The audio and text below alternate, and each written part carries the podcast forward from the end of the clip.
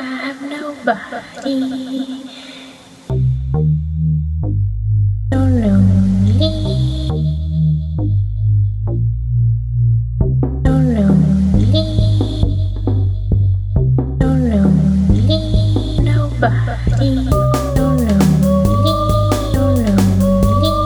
Hello. This is weird. Um, if you've listened to the canonical 37th, I think, episode, uh, just with Eddie and Jordan, I'm sure they'll have explained the situation with our last recording. Uh, to be fair, a lot of that episode was just me recounting things to the guys, reporting back on my findings, so this shouldn't be too strange. But it is unusual. I've never monologued to this extent before, except in my head. There's nobody to bounce off, I'm just staring at a wall listening to my own voice without yield. But maybe it'll normalize as we go on, but apologies in advance. Uh, I'm going off notes here, so if I occasionally sound stilted or like an audiobook, that's the reason. And because this is fundamentally an unnatural thing to do, but let's crack on with it anyway. So the first topic of well, it's not conversation, but the first sermon will be about the Mike Pence Kamala Harris debate. By the time you're listening to this, it will have happened at least a couple of weeks ago, such is the nature of our release schedule, but fuck it. I thought I'd preface the breakdown by giving you a sense of where I'm at, as it were, politically, philosophically. Obviously, it's impossible to condense everything I believe about everything, but I'll give you a quick taster. The definitions and parameters of what qualify as left wing or right wing are flexible. They keep shifting more and more these days. I think I instinctively lean towards small c conservative. They're definitionally less mobile, and that appeals to me. Uh, I believe in personal responsibility, individual rights, individual liberties. I am not at all religious, though there's much about certain faiths that I admire. I don't believe that all faith systems are equally virtuous or equally vile, though I believe you have the freedom to practice whichever you want, assuming you're not infringing on the rights of others. I love the arts, but that doesn't mean I think the government should be paying for it. I think your sex life is your business, and conduct it however you damn well please within the bounds of the law.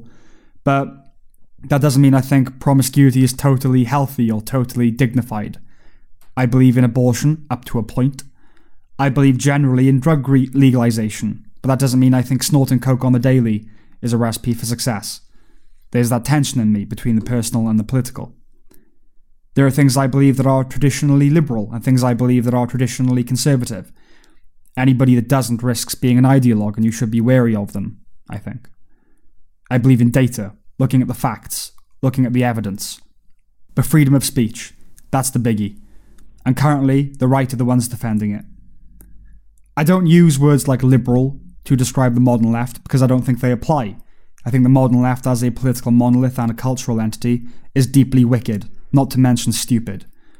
But I try to be fair. There are sensible voices on the left, but they are few and far between. Such people are typically considered or called conservative by the new hegemony, because parameters shift. What was once radical leftist thinking has infused the centre left, almost entirely from my estimation. All to say, I do have a bias, like everybody. If I have to plant a flag somewhere on the political spectrum, it would be centre right, for what that's worth. Even though I think, in an American context, the Republicans have been historically quite odious in many ways, and Donald Trump is, to say the least, not the best on offer. I've said before, I pay attention to what he and his administration do, not his rhetoric. Admittedly, that's a compromise one shouldn't have to make, but I will take his swaggering bullshit bravado over the carefully constructed and sinister countenance of the woke left any day. Those that revel in identity politics and function as apologists for violent thugs. I am conservative in other ways that transcend present considerations, but if there was a Democratic candidate in the mold of a Sam Harris or a Bret Weinstein or an Andrew Yang, and if I was American, they would have my vote over Trump anyway. I'm not really a political junkie. I'm not fully fluent in matters of the economy and a lot of insider political stuff. I care mainly about ideas and culture. So, anyway, on to the debate. So, first and foremost, I think the format is stupid, right? They should just duke it out with a moderator just controlling the chaos. And then if one is monopolizing the time, the moderator should step in as a referee and give the other person a chance. You know, this three minute, two minute, 15 second bite size apportionment thing clearly just doesn't work. So I think they should just scrap it. I think the Democrats in particular have been media trained to look down the camera and make eye contact with potential voters. Pence did this a little bit, but do you really feel as if they're talking to you? Isn't it just transparent and kind of cynical? There was a lot of talk about um, a lot of talk of what we would have done if. Right, what we will do is fair. It's incumbent upon you to say what your plans are, but I'm not interested in what we would have done. It's meaningless. It's all too easy to snipe from the sidelines. And I actually don't know how much we're able to criticize the handling of the pandemic. You can compare it to other nations and other developed nations, but each country has its own unique topography and problems. I'm not saying they're doing a good job, they could be doing a terrible job. I have nothing to compare it to, nor does anybody else. You know, the fact is, Americans are not going to be as docile as the Chinese because their communist government can make them stay indoors. Even intranationally, it's been state handled, so it's very difficult to judge.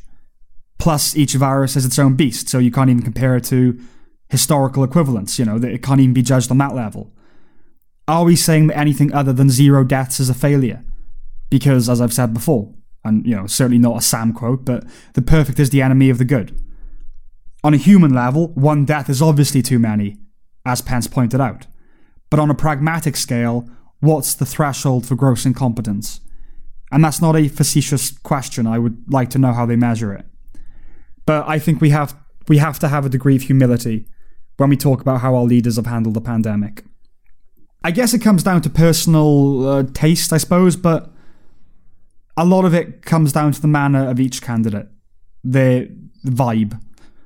Unfortunately, Kamala Harris has an incredibly smug demeanor. She's instantly unlikable, uh, for me anyway. And just for the sake of balance, Mike Pence looks like he's plastic, alright? There's some balance. Uh, but yeah, I found her very irritating. When he's interrupted, he says, If I may finish, Senator. When she is, it's all, I'm speaking, I'm, I'm speaking. He just comes across as classier, and that's a theme that will recur throughout the debate. But I'll talk about Pence first. Um, I thought he was broadly decent. Uh, I like that he thanked Harris and Biden for their concern for Trump, which was a stand up move. I like that he finishes speaking when he wants to, but not in that bulldozing Trump fashion. He's just he's going to make his point and then wrap up. As for his highlights, um, there was there was a point where Kamala Harris accused Trump of bad mouthing soldiers or something like that, and Pence tries to respond to it, but uh, he's out of time. So the moderator is like, "Mr. Vice President, we, we got to move on. We got to move on." And ultimately, he yields. He's like, "Oh, go on, go ahead, move on." And then uh, the next question is for him, and he says. Uh, thank you for your question, but I'm going to use some of my time to respond to that last statement. That was a moment of subtle awesomeness there for me. Uh, to employ Eddie's vernacular, what a G. I think he also, uh, other highlights were talking about standing with law enforcement and his condemnation of the media. Uh, they, they were talking about the case of Breonna Taylor, and Harris claimed that the cops should have had harsher sentences, uh, drawing on her experience as a prosecutor. And Pence was like, uh, I trust the justice system and the impaneled grand jury. I mean, it's strange that you don't, given your history as a prosecutor, but you're entitled to your opinion. That was another another G moment. Uh, he wasn't perfect, far from it. He parried the question about the Rose Garden event where they didn't follow social distance protocols, uh, nor did he answer the question whether a president's medical situation should be public record. Uh, but now for Kamal Harris, this will take a little bit longer. I actually didn't hate her for most of it, but as soon as she said she was the first black woman to XYZ, everything that followed was a little compromised. If you use identity politics in any way, that tints any subsequent utterance for me. I can't take you as seriously as I otherwise might have. Uh, she said that Joe Biden would be only the second Catholic president. So? That's one of the weakest superlatives milestones I've ever, ever heard. It would be fairly meaningless if it was just the first, but the second? He'd only be the 46th president, full stop. Incidentally, JFK was the first Catholic president and he died in office, just saying. Uh, at one point, she claimed, The one thing we know about Joe, he puts it all out there. which is a pretty poor choice of words for someone who's been accused of sexual assault. She felt the need to explain the terms debt and bounty, and not fleetingly either, as as part of some like larger paragraph. She, I don't know, maybe it's is that her shtick, being condescending? You know, she she said, "Oh, and there, there's a debt, and you know what debt is? It means when you owe someone money." Like she took time out to provide those uh, definitions. You know, um, yeah, and not to cast aspersions on her core audience, but I don't think they need the terms debt and bounty explained to them. Maybe they do. I don't know. They were talking about the Supreme Court nomination, and she brought up Lincoln. Uh, so basically, I think 27 days or so before Lincoln, uh, either it was either re-election or he was leaving office. Uh, he had the opportunity to nominate a Supreme Court judge, and he didn't do it. Basically, saying that oh, you know, it, it would be moral to have an election first, and then whoever wins should nominate the Supreme Court judge. And she was using that as an example against Trump and co. You know, saying, well, he did it, so why can't you? Why are you doing the opposite? And I just think I hear this a lot with Reagan. Whenever you know, I've seen conservatives being interviewed. Uh, the interviewer will often say, "Well, Reagan believed A, but you believe B. How can that be?" I mean, very traditional conservatives only have one God. They don't idolize people in this way. But it's so emblematic of leftist thinking, isn't it? This absolutist approach everything or nothing. Anyway, the idea was that it's inappropriate to nominate a judge this close to an election, as if the Democrats wouldn't do exactly the same fucking thing. And if they did, they would have a right to do that. They were elected. I don't understand this at all. The, the blatant hypocrisy of it. Uh, she criticized the administration for ignoring social distancing measures, but then when she was talking about George Floyd and the protests, uh, she says, Perfect strangers of all sexes, genders, blah, blah, blah, blah, blah, marched shoulder to shoulder, hand in hand. Yeah, that doesn't sound very socially distanced to me, Keha. If it was only a metaphor, it'd be a poor choice of words, but we all know it's all too literal. I recommend that you. I saw it a couple of days ago, or yesterday maybe. I recommend that you YouTube Kamala Harris on Rachel Maddow's show. Uh, she's asked about the fly that landed on Pence's head at one point, and her answer. They basically just laugh, right? But it's one of the most gurning, artificial things I've ever seen. She might even be less sincere than Hillary Clinton, and that is saying something. Considering the vast majority of actors are lefties, they need to give their guys a couple of lessons because the performances are fucking atrocious. Uh, but to me, maybe the most egregious, certainly the most annoying thing was in that second bout of I'm speaking, I'm speaking, uh, Pence interrupts her and she adopts this expression that basically says, Wow, exhibit A of white male privilege. This kind of appalled smirk, like, I can't actually believe this is happening.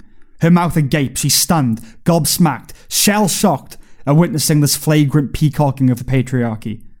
Make no mistake, that reaction is a complete confection, designed for post match commentary.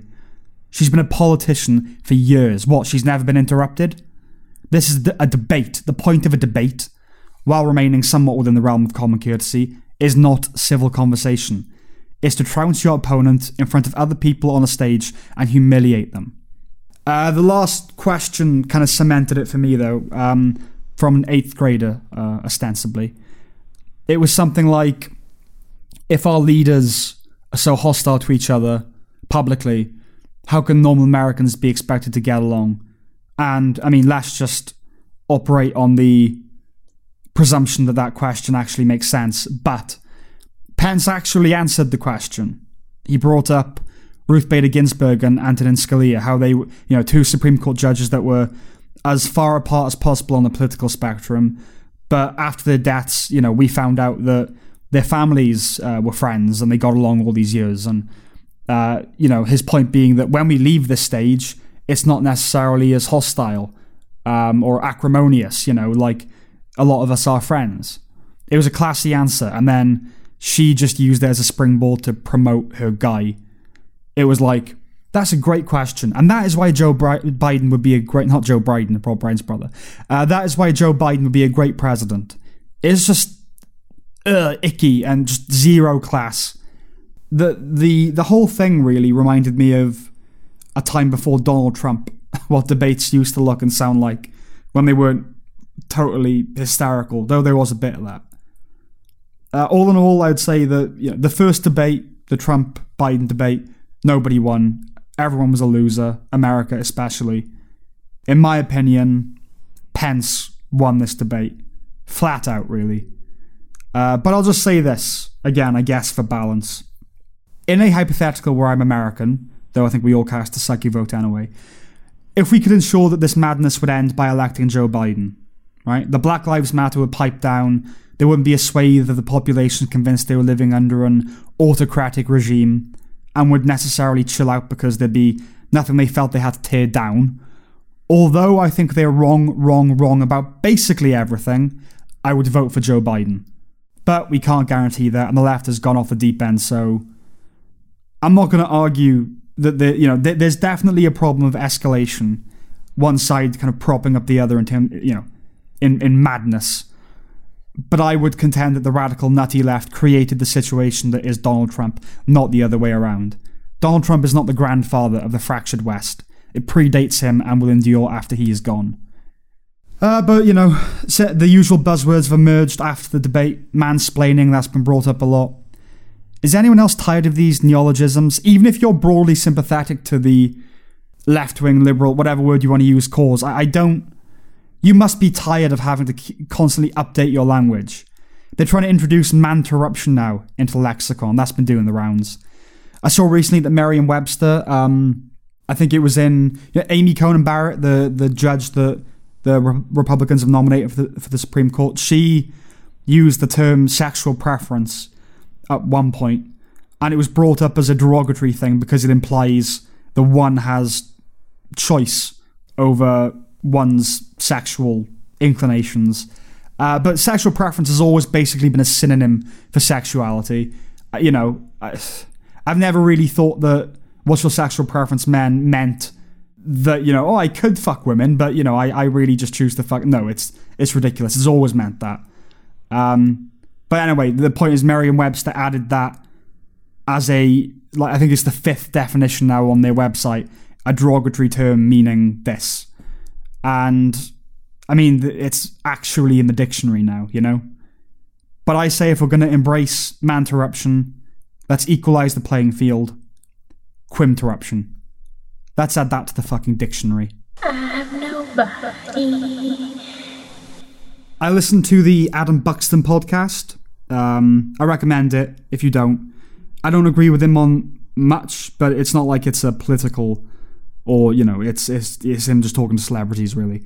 Anyway, his most recent episode, at least at the time of recording, is with Robbie Williams, and I've seen a few interviews with Robbie Williams in his more latterly mode. Uh, you know, his thing historically has typically been that smug, obnoxious gurn, you know, strutting about the stage but he seems to have become self conscious or self aware about that. I saw him on Graham Norton, and it. This has been like two years ago or something, and it wound me up. His thing now seems to be a degree of self deprecation, like telling stories where he comes out as the fool. Now that he's not the hot young star, you can have some hindsight on it all, but his anecdote, if I remember correctly, ended with him getting a hand job from a maid. What, am I supposed to endear me to you, is it? Or endear him to me, however that works.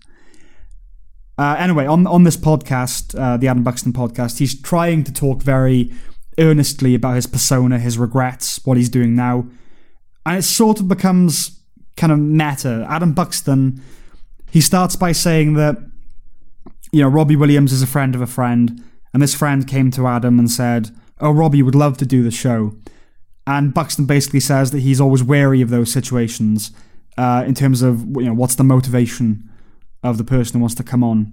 Um, and Robbie sort of, I'll, I'll just say Robbie, uh, he tries to analyze his intentions for being there. It's obviously indulgent and it's, it's trying to be sincere and self reflective. The point is, I don't know where he stands. I can't quite get a read on him. It's difficult to tell whether he's earnest or a carefully crafted impression of humility. I recommend listening to it. It's it's not quite as interesting as I've made out, uh, but yeah, just trying to determine whether he's for real. I guess. I think part of it is because he's not very naturally eloquent, and so when he talks, he, he's trying to be. he's trying to be reflective. But it comes across as stilted and awkward. It's just got a whiff of artifice about it. Ultimately, it's worth listening to just for the point where Robbie Williams, Robbie Williams, uh, starts talking about the futility of life and his general conviction that something is up. He's talking about ufology and pixies and says he reads up on all that sort of mythological and conspiratorial stuff. And what Robbie Williams has gleaned from this vast consumption of literature is that something is up. Thank you, Robbie, for your insights. I'm nobody. There's a new film on Netflix called The 40 Year Old Version. It's very been very highly acclaimed. Uh, it's like 98% or something on Rotten Tomatoes. Uh, it's a film about a woman, a black woman in her 40s who's a playwright, uh, and she raps on the side. So, I mean, that's enough to get you like 80% anyway, right there, just off the bat.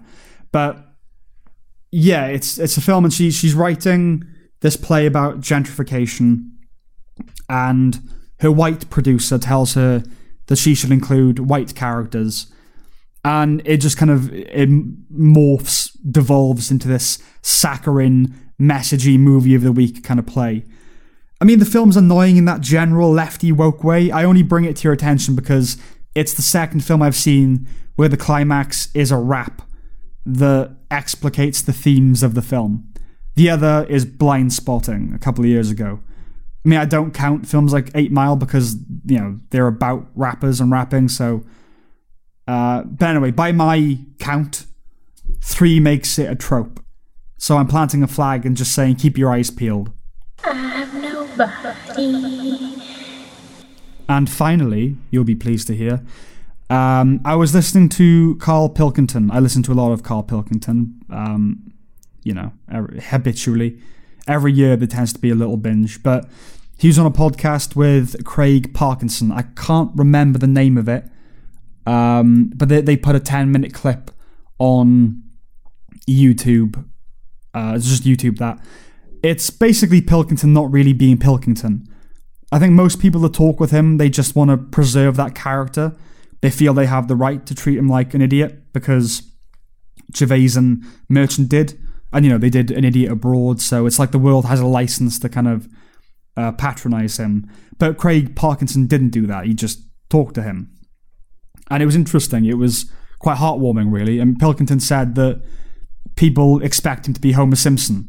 Like that, you know, trapped in amber, always the same.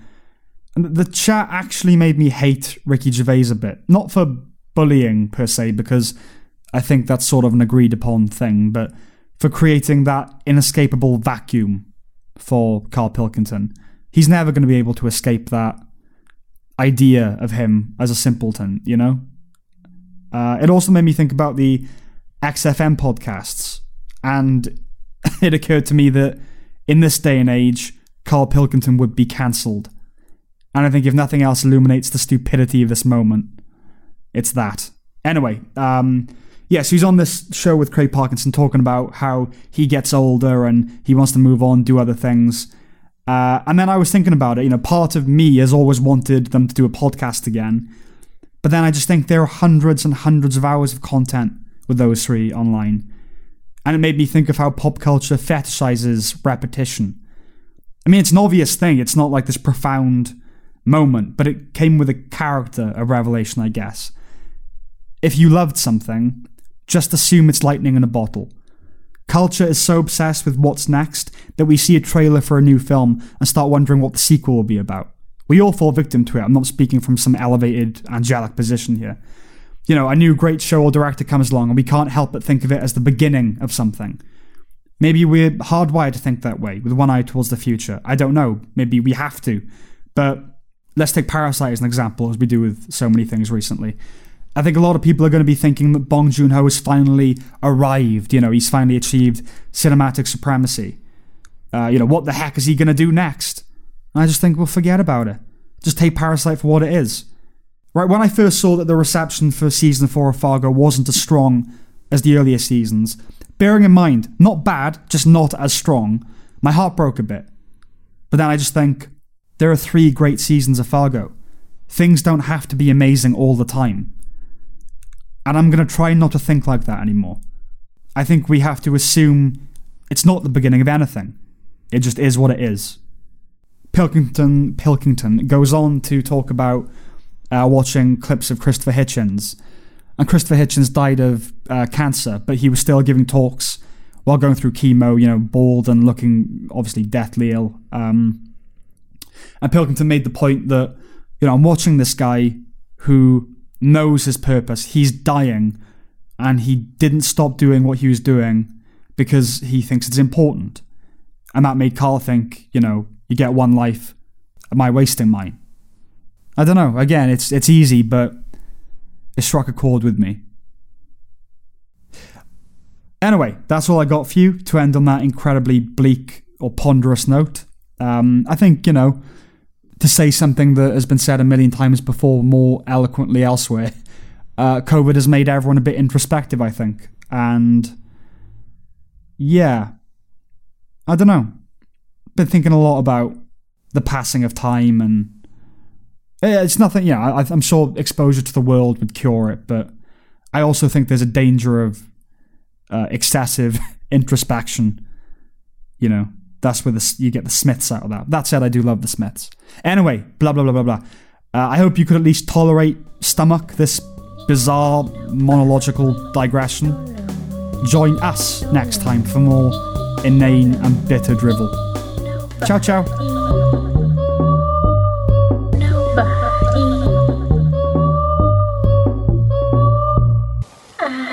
Nobody.